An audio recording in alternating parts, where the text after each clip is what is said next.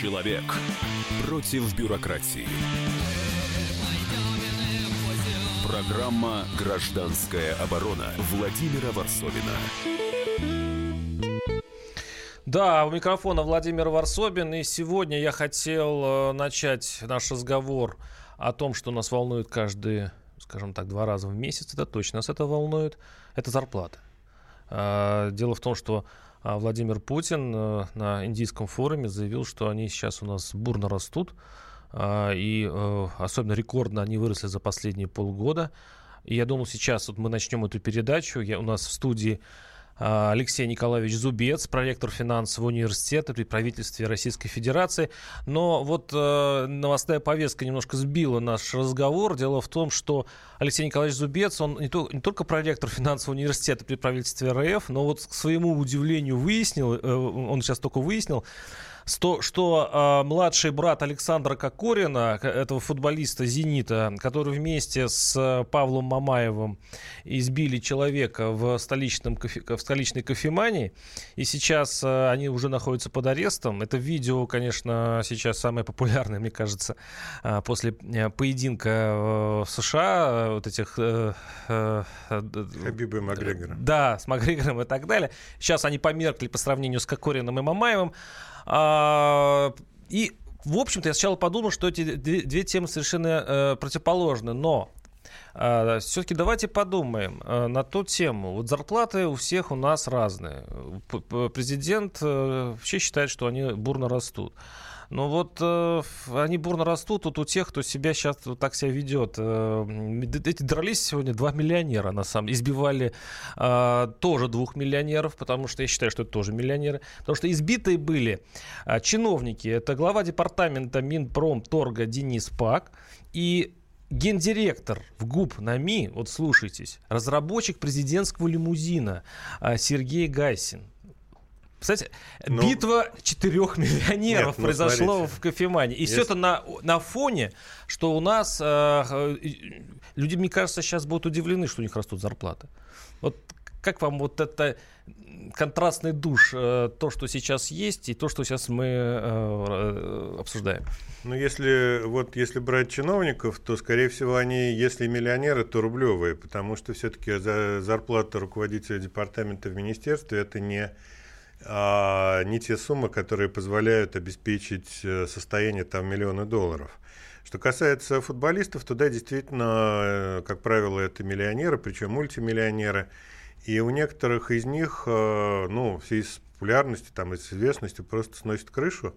В результате мы наблюдаем замечательные сцены там битья по голове человека стулом с размаха, вот. Э, и, в общем, ну, в этой связи я могу повторить только то, что сказал э, пресс-секретарь президента Песков о том, что виновные должны быть наказаны, должно быть проведено следствие, надо забыть про то, что они футболисты, и если они виноваты, эти люди должны быть э, каким-то образом получить, там, я не знаю, срок или, а, а вас или не, штраф. А вас не удивило, что один из участников вот этого видео был раньше вашим студентом? Ну, он не был студентом, вы сказали, что это брат его, да? Может, брат, он, брат, а он там тоже поучаствовал в драке. Э, младший mm. Кокорин тоже отметился. Ну, как ты в семье не без урода, да? А вот, Вообще-то в финансовом университете не готовят к дракам а, в кафе стульями. Это не салон у нас. А, Боевых а, искусств? Ну, все-таки у нас, да, да. У нас с боевыми искусствами как-то, в общем, практикуется только на занятиях физкультурой. Вот, а учат в основном а, зарабатывать деньги головой, а не ногами. Поэтому, ну, наверное, да, здесь какие-то вот бывают отклонения от общей нормы, но Слава богу, что вот в нашем заведении такого не бывает. Я вот из своего любопытства сейчас поставлю э, один вопрос на голосование наших слушателей. Вот в этой истории с э, футболистами-чиновниками, вот эта драка между а, то, что даже избиение, я бы сказал, то, что произошло в столичной э, кофемании, что это такое? А, на, как, на, на чьей стороне ваши, э, ну, даже не симпатии. Кому вы сочувствуете? Кого вы любите меньше? Нет, да, нет, кому вы скорее сочувствуете? 6 8495 495 это обычный код 637 6519 в этом э, вот и вы звоните, звоните по этому номеру те которые сочувствуют в этом истории пострадавшим чиновникам. Еще раз повторяю 8 495 637 6519 если вы никому не сочувствуете в этой истории или даже вы сочувствуете футболистам вот это кстати я представить, представить себе не очень могу звоните по телефону 8 495 637 6518 еще раз я повторю 8 495 637 65 18. Кстати говоря, те, кто сочувствует футболистам, уже появился. Это Владимир Жириновский. Э, вот послушаем, что он, э, как он э, отреагировал на, на, на это событие. Послушаем его. Эти вот последние события, связанные с, с дракой. Ну вот футболист Кокорин Мамаев.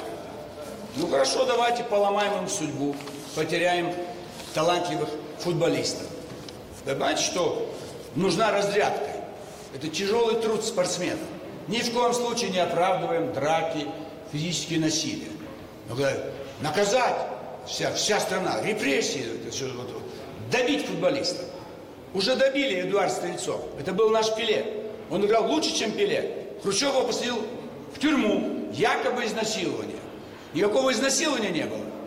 Но вот не понравился Хрущеву Эдуард Стрельцов. Лучший, самый талантливый футболист. Потом, кто дал право постоянно описывать нам любые э, факты из жизни граждан?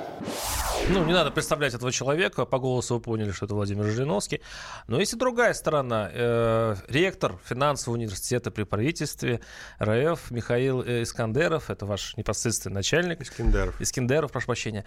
А, высказался вот так о своем бывшем студенте, это брат Кокорина, который принимал в этой массовой драке. Вот он, э, он сказал об этом так. У нас не могут быть такие студенты. Было такое чудо. Он был зачислен на платной основе 4 августа 2017 года на факультет государственного управления и финансового контроля. Он получил 18 декабря 2017 года выговор за пропуски занятий без уважительных причин, а 21 февраля 2018 года отчислен из университета за академическую неуспеваемость и подделку документов. Медицинскую справку принес по поводу того, что на экзамене не являлся, принес поддельную медицинскую справку. У него общее количество баллов было 165 из трех предметов. На платно 165, да, это минимально было как раз. За время учебы получил 4 двойки, 3 тройки, 2 незачета и 8 раз не являлся на экзамен. Да, это был э, ректор финансового университета при правительстве РФ Михаил Эскиндаров. Вот правильно сейчас произнес да. фамилию? Да, прошу прощения. А, да, ну что ж, у богачей свои причуды. А теперь поговорим о том, что имеем мы. Вот мы, гля... мы обычные граждане, глядя на это пиршество духа, да, которое переходит уже в уголовную хронику, а, тут же внимаем нашему правительству, который, который говорит, что, ребят, спокойно, спокойно, у вас зарплаты тоже растут. Э, и Владимир Путин, я повторяю, недавно заявил, что там, по-моему, на 16% да, вырос, если я не ошибаюсь. На 8,7. На 8,7, прошу прощения. Э, процентов 8,7. Э, выросла за первое полугодие, за первое полугодие зарплата. года. И мне такое ощущение, что такая информация большинство людей должно немножко злить. Ну, я вот еще два слова скажу про Жириновского, про его выступление. А, ну, вернусь к этой теме, чтобы ее закрыть окончательно. Я думаю, что в данном случае Владимир Вольфович с точки зрения политики делает ошибку, потому что он пытается мобилизовать вот тех людей, которые любят футбол, интересуются футболом, ходят на футбол, ну и как бы а, вот на а, их стремлении защитить этих футболистов заработать себе немножко дополнительной популярности. Тут он делает ошибку ровно потому, что в стране интересуется футболом чуть более 20% населения, основная масса населения, вот по, по моим ощущениям, будет счастлива наказать а, а, слетевших а, с катушек миллионеров, которые, собственно, жиру бесятся. Это вот к вопросу о о, о политическом заявлении, которое сделал Жириновский. А Что тут как... я вас технично прерву, потому что у нас заканчивается сейчас первая часть нашей передачи. Сейчас прервемся буквально на несколько минут. Я напоминаю, наши телефоны 8 800 200 ровно 9702. И не забывайте про наше голосование. Эти телефоны я повторю в начале следующей части. Оставайтесь с нами. Программа «Гражданская оборона» Владимира Варсовина. Товарищ адвокат! Адвокат! Спокойно, спокойно. Народного адвоката Леонида Альшанского хватит на всех. Юридические консультации в прямом эфире. Слушайте и звоните по субботам с 16 часов по московскому времени. Человек против бюрократии. Программа «Гражданская оборона» Владимира Варсовина. А, да, сейчас мы с Алексеем Николаевичем Зу, э, Зубец, Зубцом, Зубцом, Зубцом так, а, проректором финансового университета при правительстве РФ в, в перерыве э, думали все-таки, сколько зарплата у Кокорина и Мамаева. Ну, сошлись на том, что около 2 миллионов долларов в год. Да, от 1 до 2. Минус 13% подоходного, ну, соответственно, где-то под 120 э, миллионов. Да, а вот у чиновников, как вы считаете, которых они избили, вот их статус соответствует какому заработку? А, ну, смотрите, здесь надо просто знать, какие зарплаты в тех ведомствах, где они работают, но руководитель департамента в таком среднем министерстве может получать зарплату до 300 тысяч рублей в месяц, соответственно, 5 тысяч долларов. Ну, то есть э, на зарплату миллионерам такую зарплату стать миллионером, к сожалению, при, невозможно. При условии, что он не пилит бюджет, при условии, что там ну, нет Мы будем исходить связь, из презумпции исходим... невиновности, конечно, естественно. Конечно. Мы же не знаем, что там происходит. Так что давайте предполагать, что они честные люди, вот, живут на зарплату и не являются долларовыми миллионерами. Ну что такое судьбоносное, да? Ну ладно бы Киркоров избил кого-нибудь другого. О, Киркоров, говорю, господи, Кокорин, а у меня же все, у меня не с это. Кокорин с Мамаем избили бы кого-нибудь другого. Ну почему они избили именно таких руководителя руководителей целых НАМИ, корпораций, да, это который делает президентский лимузин. Вот что теперь будет с программой производства? Что-то в этом судьбоносное есть. Я напоминаю, напоминаю наши э, телефоны наши, нашего голосования. Э, те, кто считает, что а, то есть те, кто чувствует сочувствие к избитым чиновникам, э, пожалуйста, позвоните по телефону 8 495 637 65 19. Те, кто не сочувствует в этой истории никому или сочувствует скорее э, футболистам, которые в этом случае, конечно, преступники, извините, уж буду тогда оперировать до суда такими категориями, ну, тут видео надо смотреть, э, звоните по телефону 8 495 637 65 18. Ну, возвращаемся к нашей теме э, правды и мифы, и мифы о росте зарплаты россиян кто эти счастливчики. Дело в том, что не только э, история стартует не только с того, что в правительстве заявили э, о росте, бешеном росте зарплат в этом полугодии. Ну, о бешеном никто не заявлял, не надо преувеличивать. Ну, Путин сказал слово резкий рост. Рекордный рост но сказал... не бешеный, он таких слов не употребляет. Хорошо, бешеный, да, согласен, но слово рекордный тоже э, вызывает Это чистая уважение. правда, рекордный. Вот да. Владимир Владимирович не соврал. А зарплаты в России начали расти где-то в середине 2016 года. Худшей точкой экономического кризиса после 2014 года была как раз первая половина 2016 года. И с того момента зарплаты в России начали расти, и темп просто зарплат составляет от 6 до 9 процентов ну, в годовом исчислении год к году. И э, Владимир Владимирович говорил о цифрах за первое полугодие 2018 года, когда рост зарплат по сравнению с первым полугодием 2017 года составил там без малого 9%. Сейчас он уже чуть-чуть поменьше и составляет порядка 7%, но ровно за счет эффекта высокой базы. В дальнейшем темпы роста заработных плат будут снижаться, это понятно, просто за счет того, что а, с высоких значений сложнее расти, но по нашим оценкам, по нашим расчетам, темп просто заработных плат в ближайшие два года не, не опустится ниже 6%. Если вы почувствовали или не, или не почувствовали, господа слушатели, рост зарплат, который, ну, хотя бы вот такой, на 7, на 8%, хотя бы почувствовал, если на 8% подняли зарплату, я бы почувствовал. Звоните по телефону 8 800 200 ровно 9702 в студию, мы с удовольствием вас послушаем. А сейчас а, мы послушаем э, э, одну справочку. Дело в том, что составлен рейтинг э, городов России с самыми высокими и самыми низкими зарплатами. Послушаем, как это выглядит. Справка. Специалисты РИА Новости составили рейтинг городов России с самыми высокими и, соответственно, самыми низкими зарплатами. При подсчетах учитывалось соотношение доходов и стоимости стандартного потребительского набора. Больше всего, как говорит рейтинг, получают в Южно-Сахалинске. В среднем там зарабатывают порядка 82 тысяч рублей. На эти деньги можно чуть больше, чем 3,5 раза купить этот самый фиксированный набор товаров и услуг. Примерно столько же, ну только чуть-чуть поменьше, можно приобрести на зарплаты в Салихарде. На третьем и четвертом местах рейтинга с большим отрывом города Ханты-Мансийского автономного округа, Сургут и, собственно, Ханты-Мансийск.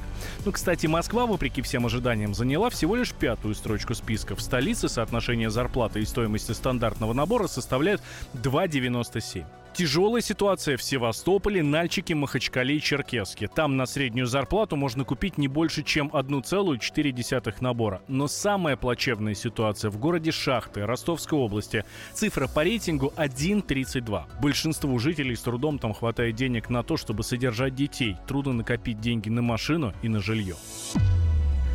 И у нас в эфире э, Александр Степанов, корреспондент комсомолки в Ростове. Он как раз э, расскажет про город Шахты, э, этот аутсайдер этого рейтинга. А я пока еще тут замечу, что наши слушатели сильно, ну, скажем, оскорбились вообще этой историей, связанной не только с побоем чиновников футболистами, но и вообще с соотношением зарплат. Вот один из слушателей пишет. Меня возмущает тот факт, почему у нас миллионеры-футболисты, певички шоу-бизнеса типа Бузовы, шутники Петросяны воры, жулики. А, а, а вот то есть получают много. А вот ученые, научные сотрудники, врачи, учителя, люди, будто бы люди второго сорта. Они получают мизер. Не из-за этого мы сидим в болоте кризиса. Это пишет Константин э, из Урала. Э, Александр, слушаю вас. Здравствуйте. Да, добрый день. Я так понимаю, что город Шахты находится вот недалеко от э, Ростова-на-Дону. Ну, извините за географию, видимо, это так, да? да? Сейчас объясню. Это 60 километров примерно от Ростова-на-Дону. Это третий по численности населения город Ростовской области. И, кстати, шахты оказались на сотом месте, последнем месте в списке. А еще один город, Таганрог, это второй по величине город региона, он оказался на 87-й позиции, то есть ну, примерно рядом. При том, что сам Ростов-на-Дону оказался в серединке списка, на 44 месте. Ну, вот такая история получается. Ну, а почему шахты попали на самое дно? Это ж... почему сейчас, так получилось? Сейчас постараюсь объяснить. Дело в том, что шахты, как следует из названия, в свое время это был достаточно крупный такой э, населенный пункт, где э, сосредоточены были угледобывающие предприятия. Но, как вы помните, в советское время шахтеры, престижные профессии, высокий уровень жизни и все такое. Там, собственно говоря, этот город состоит из нескольких, э, из ряда поселков, да, близ, созданных близ э, вот, э, шахт. А, ну, с развалом Союза, соответственно, э, накрылись и предприятия, да, э, разорились угледобывающие. И сегодняшняя ситуация там действительно, она, ну, мягко говоря, не очень хороша. Хотя я, да, крупных производств там на данный момент, ну, крайне мало. Там несколько предприятий есть, но они не, их нельзя назвать, ну, то, что мы называем градообразующими.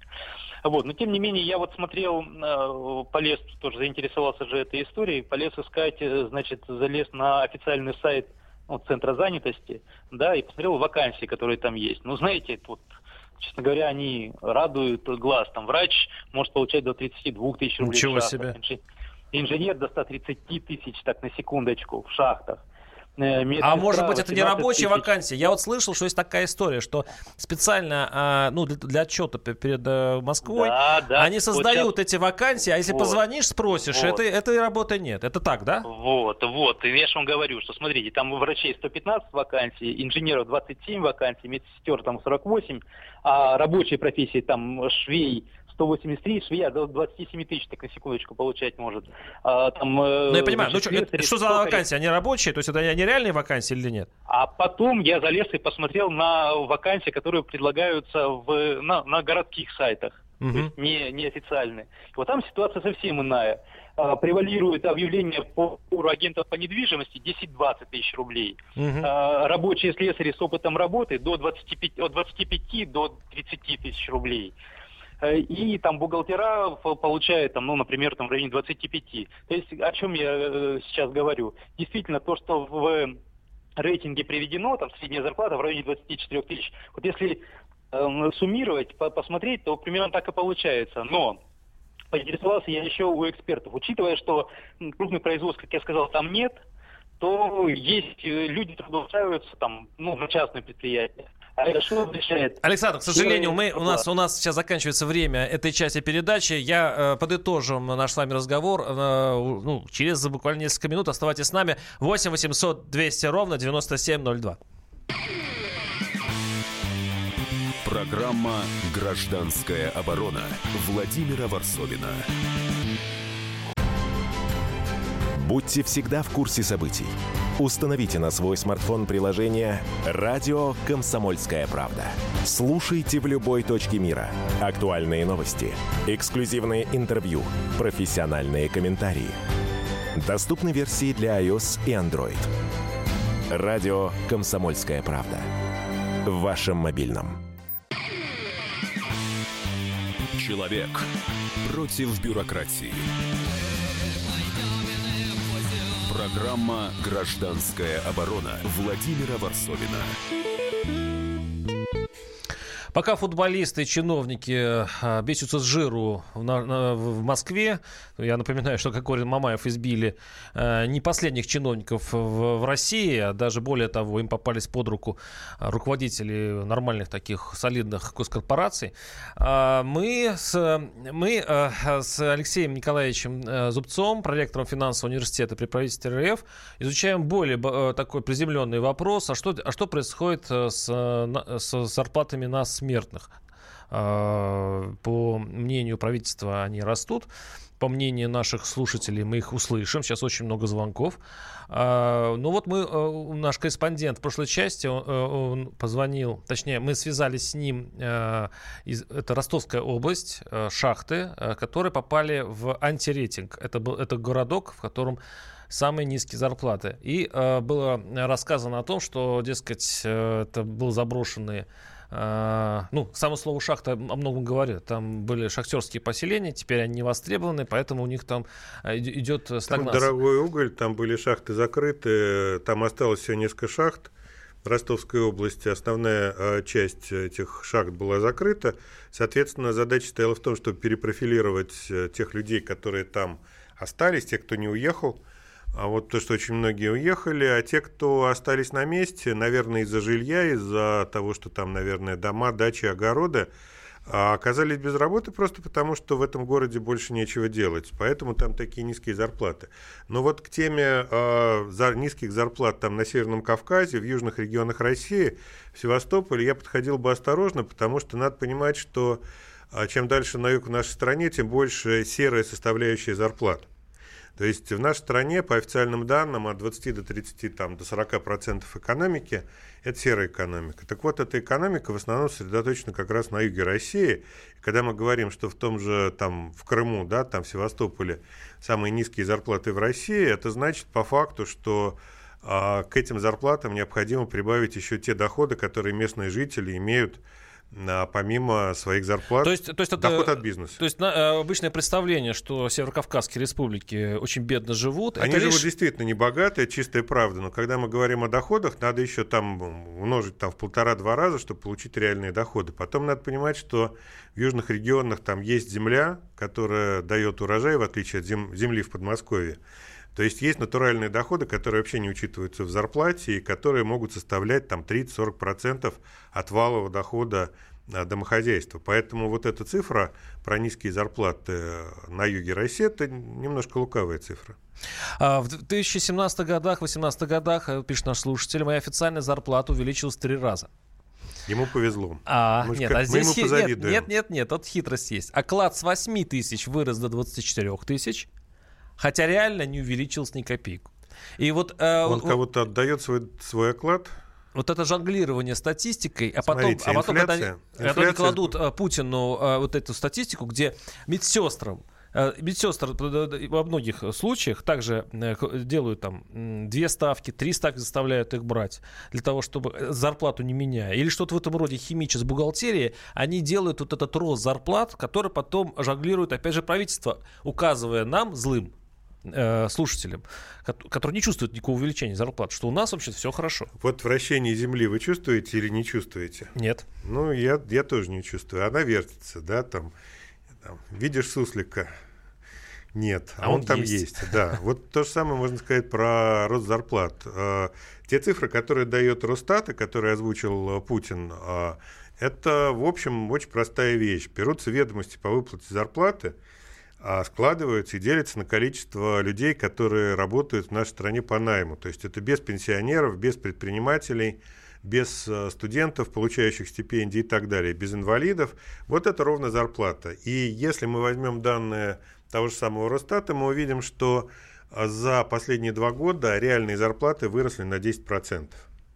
Вот, а э, почему Это не вот чувствуют? Почему никто не факт. чувствует этого? Почему не Почему математику вот смотрите, люди не чувствуют? Вот смотрите, опять же, данные того же Росстата, а библиотекари, работники архивов получили прибавку к зарплате более 20%. Другое дело, что понятно. Они там стартовали низкая- с низкого Да, уровня, низкий конечно. уровень, низкая база. А самые высокие зарплаты в России, как ни странно, это не нефть и не газ, это воздушный транспорт. Это летчики, сотрудники аэропортов и так далее. Там 127 тысяч, больше 127 тысяч средняя зарплата.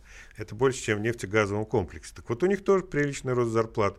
Понятно, что рост зарплат в нефтяных городах и в нефтяных а, корпорациях и газовых, там вообще ресурсных, да, он тоже весьма значительный. В финансовом секторе есть прибавка. Но, еще раз, самая высокая прибавка зарплат в первом полугодии 2018 года не у нефтяников, не у летчиков, а у Библиотекарей. и учителей и а, врачей. 8 800 200 ровно 9702. Звонок из Челябинска. Алексей, слушаем вас. Здравствуйте. Алло, здравствуйте, здравствуйте. Да, вот я, честно говоря, Владимир, приветствую вас. Я больше к вашей точке зрения склоняюсь. Честно говоря, гость ваш так жонглирует легко этими словами э, про суслика и так далее. Честно говоря, вот когда передачи идут про рост зарплат, немножко бесит, э, немножко вот потряхивает, Точно. начинает, потому что по факту, ну, ну реально вот э, никакого роста нет, особенно в частном секторе. В госсекторе, безусловно, есть индексация какая-то, наверное, вот, э, небольшая, ну, как бы тоже... Ну, инфляция даже съедает то, что Конечно, крохи, конечно. которые появляются. Нет у нас А никакой частном- инфляции. Нету. Инфляция тоже? Конечно, нет. И у нас инфляция э, меньше хорошо, 3%. всё шикарно. Вот прям в шоколаде катаемся, прям... Ну, Спасибо, кто в шоколаде, кто еще в чем. Ну, послушай. Не, не все в шоколаде, могу сказать сразу. Но инфляции у нас в стране нет. У нас за прошлый год там около 3%. В этом году, скорее всего, инфляция будет тоже около 3%. И, собственно, она отъедает от э, номинального роста зарплат небольшую часть. Поэтому, собственно, они и растут. За счет того, что инфляция низкая. 8 800 200 ровно 9702. Андрей из Москвы. Андрей, слушаем вас. Здравствуйте. Здравствуйте. Я бы хотел э, подтвердить оба мнения. Смотрите, вот по себе, да. А, у меня доход э, в этом году вырос ну, процентов на 15. Но другой момент, э, что в 2014 году я потерял где-то 117% дохода. То есть э, вот какой момент. Э, По моим подсчетам, где-то лет через 8 я только вернусь к уровню жизни, который был в 2014 году, потому что мои доходы были там совсем другие. То есть те же там 300 тысяч там э, в 2014 году, это совсем другие деньги, чем сейчас 330. То есть вы же понимаете, вы там говорите, выросло на сколько там, на 8%, но не, не говорите, что люди потеряли 107%. И они догонят через 14 лет только свой уровень дохода. Вот, вот какая, какая тут Спасибо. проблема? Спасибо. Смотрите, когда мы говорим о долларе и динамике э, доллара да, по отношению к рублю, мы должны понимать, что инфляция и реальная покупательная способность вашей зарплаты, она действительно определяется долларом, но она определяется в не очень большой степени. Потому что в основном те товары, та стоимость, которую вы приобретаете в магазинах, она э, в большой степени определяется тем, что происходит на территории страны. Когда вы покупаете китайский чайник, там за 2000, вы должны понимать, что там процентов 15 его закупочная стоимость, валютная.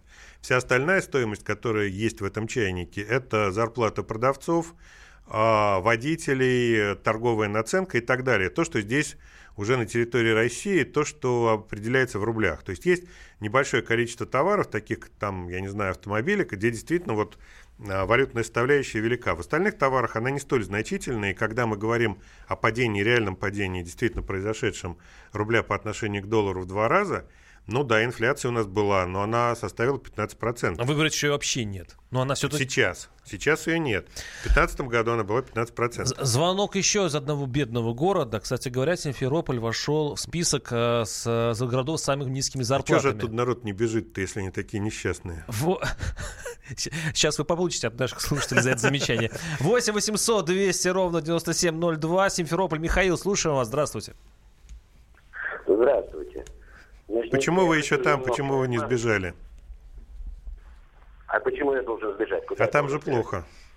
Ну, это имеется в виду, что по, э, по рейтингу Симферополь находится тоже внизу, как и город Шахты. Там вот э, одна из Вот я самых низких зарплат. и хочу, да, я, Мгм. я хочу по этому поводу как раз пару ремарочек. Пожалуйста. Значит, во-первых, э, немножко математики, скажем так, да? Смотрите, значит, э, по поводу этих 8% повышения, я их не заметил, да. Но я посчитал просто реально, как вот оно получается. Значит, у меня была зарплата 12 тысяч, да? Вот добавили мне, получается, значит, э, 5 рублей в час. В общем, у меня получилось где-то еще э, 800 рублей в месяц. То есть от 12 тысяч 800 рублей, так где-то, ну, чуть меньше, наверное, 8%. Правильно? То есть, ну, примерно цифра сходится. Так что, в принципе, реально добавили. Вот. Но хотелось бы сделать замечание вашему товарищу. Вот. Он рассуждает, что на юге все так шикарно живут. Значит, не каждый житель имеет приусадебный участок, и не каждый житель живет жильем наем. Так что действительно мы живем здесь на 12-15 тысяч большинство. Но ничего, мы выживаем и не жалуемся. Спасибо, э, спасибо. Ну, и как я вас и предупреждал, наш слушатель пишет, ваш собеседник при- прибыл из параллельного мира, Э, значит, ну, про берега, я понимаю. Ну, в общем, они немножко... В чем дело? Когда вы говорите о цифрах, да, люди примеряют ваши цифры к своей реальной жизни. И вот хорошо, что вот наш слушатель Симферополя почувствовал что-то, он, да, посчитал с калькулятором и так далее. Но вот я, поездив по стране, скажу одно. Э, э, нищают люди. Вот А вот- нищают. А Я не знаю, может быть, нет инфляции, как вы говорите. Но почему-то жить становится все хуже и хуже. Вот чисто по деньгам. Вот смотрите, сейчас времени без четверти шесть, рабочий день еще продолжается. Вот что эти люди сидят у радио и слушают радио вместо того, чтобы работать? Пусть идут работать, и тогда уровень жизни будет расти. Так, вы Ну, считаете, что вот это... это... В том числе, да. Они вот мало чё- работают, Ну, по-вашему? что сидеть, у, чё сидеть э, у радиоприемника и слушать наш разговор? Работать надо, повышать свой уровень жизни. Мой э, рабочий день заканчивается, как правило, после 12 ночи. Вот, а иногда после двух ночи. И так практически каждый день. Работы очень много. Вот, а у меня нет времени слушать радио и мало времени ходить по передачам. Это вот, во-первых. Во-вторых, когда я говорил о Крыме, то да, безусловно, есть люди, которые получают небольшие зарплаты, у которых, правда, нет возможности зарабатывать, но я говорил не о конкретных людях, а о общей картине. Общая картина а, в нашей стране говорит, что чем южнее вы движетесь от э, Москвы, тем больше в общем доходе, совокупном доходе домохозяйств э, доля от э, приусадебных участков. Это, в общем, такая вещь понятная. Вот, поэтому, когда мы говорим о низких доходах на, в Крыму, то надо помнить, что есть южный берег Крыма, там с гостиницами, с э, туристическим бизнесом и так далее, где, в общем, все не так плохо. А, прервемся на этой хорошей, кстати, оптимистической ноте. 8 800 200 ровно 9702. Оставайтесь с нами. Закончу передачу через несколько минут. Программа «Гражданская оборона» Владимира Варсовина. Гав-гав. Чего? Чего тебе? Тише. Я придумал секретный язык. А зачем секретный язык, а? Чтобы мы могли разговаривать, а нас никто не понимал. Учитесь понимать своих питомцев. В эфире радио «Комсомольская правда» советы ветеринара Ильи Середы. Слушайте программу «Вот такая зверушка» каждую субботу с 5 вечера по Москве. Человек против бюрократии. Программа «Гражданская оборона» Владимира Варсовина.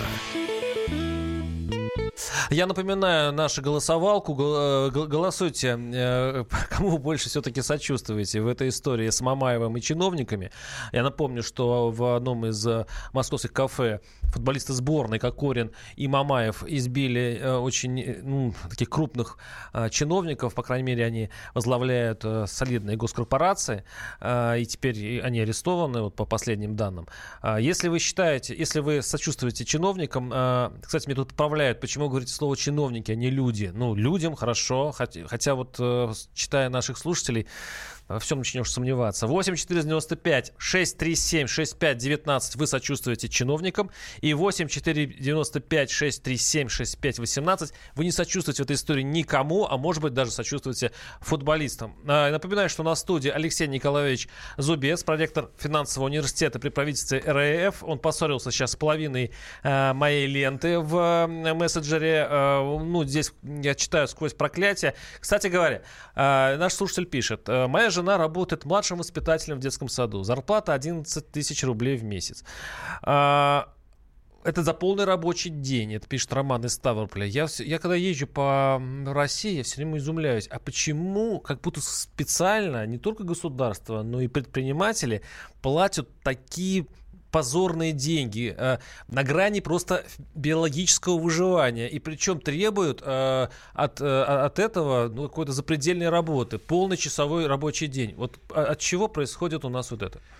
А низкая зарплата происходит от того, что наши соотечественники, россияне, готовы работать за эту низкую зарплату. Стандарты качества жизни в нашей стране, к сожалению, низкие, и с одной стороны. С другой стороны, есть конкуренция. То есть э, в малых городах, поселках есть люди, которые не могут уехать там по разным причинам, потому что денег нет, и которые соглашаются на ту работу, которая, которая, которую можно найти. Поэтому пока есть готовность, пока есть согласие наших людей работать за низкую зарплату, они будут получать низкую зарплату. Эта низкая зарплата, вот по большому счету, опирается опять же на низкую производительность труда. И для того, чтобы зарабатывать высокую зарплату, надо получать новое образование, переезжать на место, где есть высокооплачиваемая работа, создавать собственный бизнес. А главное это ну, образование. Хорошее образование это залог высокой производительности труда и а, высокой зарплаты. И вот, вот вчера там Нобелевский комитет выдал две Нобелевских премии, и одну из них э, американцу Ромеру выдали как раз вот за эту вещь, о которой я говорю. Чем выше образование, тем больше у людей навыков, тем выше у них производительность труда, и тем больше они получают. И в этом есть один из факторов экономического роста. Вот за это он получил Нобелевскую премию. Наш э, слушатель пишет, э, гость студии молодец, я сначала обрадовался, потом начался уже сарказм. Его кредо не важно, чтобы народ жил хорошо, важно объяснить народу, что он живет хорошо. Почему, почему люди, почему люди вот так, э, вот вы объясняете, вы говорите, в принципе, нормально, прописные экономические истины. Почему это вызывает у населения просто ярость и злость? Ведь, ведь, по сути, вы говорите по экономике дважды два четыре. А народ говорит, вы, вы специально это вы нам говорите, и далее по тексту. А, смотрите, а, надо понять, кто виноват в том, что люди получают низкую зарплату. В этом виноват гость в студии или они сами? А, когда у людей не хватает а, силы воли, желания оторваться от стула и пойти работать. Или если в том месте, где они живут, нет работы, сесть на поезд и переехать туда, где она есть. Ну Вот. И когда людям об этом говорят, то, собственно, возникает такой, как бы это сказать, разрыв шаблона. А, и, естественно, проще об- об- обвинить во всех смертных грехах человека, который что-то рассказывает вот по радио, чем а, признать собственно, часть своей собственной вины за собственный низкий уровень жизни. Вот в этом главная проблема. 8 800 200 ровно 9702. Хаджи Мурат из Москвы. Слушаем вас. Здравствуйте. А, Добрый вечер, дорогие радиослушатели, добрый вечер, гости студии. Я хотел бы в двух словах сказать, что, конечно, а, не те- первый вопрос, ни та, ни другая группа лиц, участвовавших в драке, у меня лично не вызывает никакого сочувствия абсолютно. Вот, э, это, говоря словами говоря словами вашего гостя, что они делали в кафе днем, либо работали, одни тренировали бы, а другие бы занимались своими непосредственными делами. Я не знаю, если это был выходной. По-моему, нет. А касательно зарплат, э, ну, зарплаты и бизнес немножко разные вещи. Просто вопрос многие вот тут задают. Вот я представляю Дагестан, и то, что я нахожусь в Москве, это не от лучшей жизни. и большая часть моих земляков. И уверяю вас, я посмотрел э, там резюме вашего гостя, сейчас не поленился, что он закончил, какие у него там регалии. У меня не менее, чем у него, и более, я бы сказал, регалии. Но живу я, видимо, похуже. Ну, я нисколько не жалуюсь. А в Дагестане люди при тех же, при, при той же образованности и более, даже иногда опыте получают поставки, я имею в виду, не, я не имею в виду бизнес, бизнес, не надо путать экономику вот таким образом.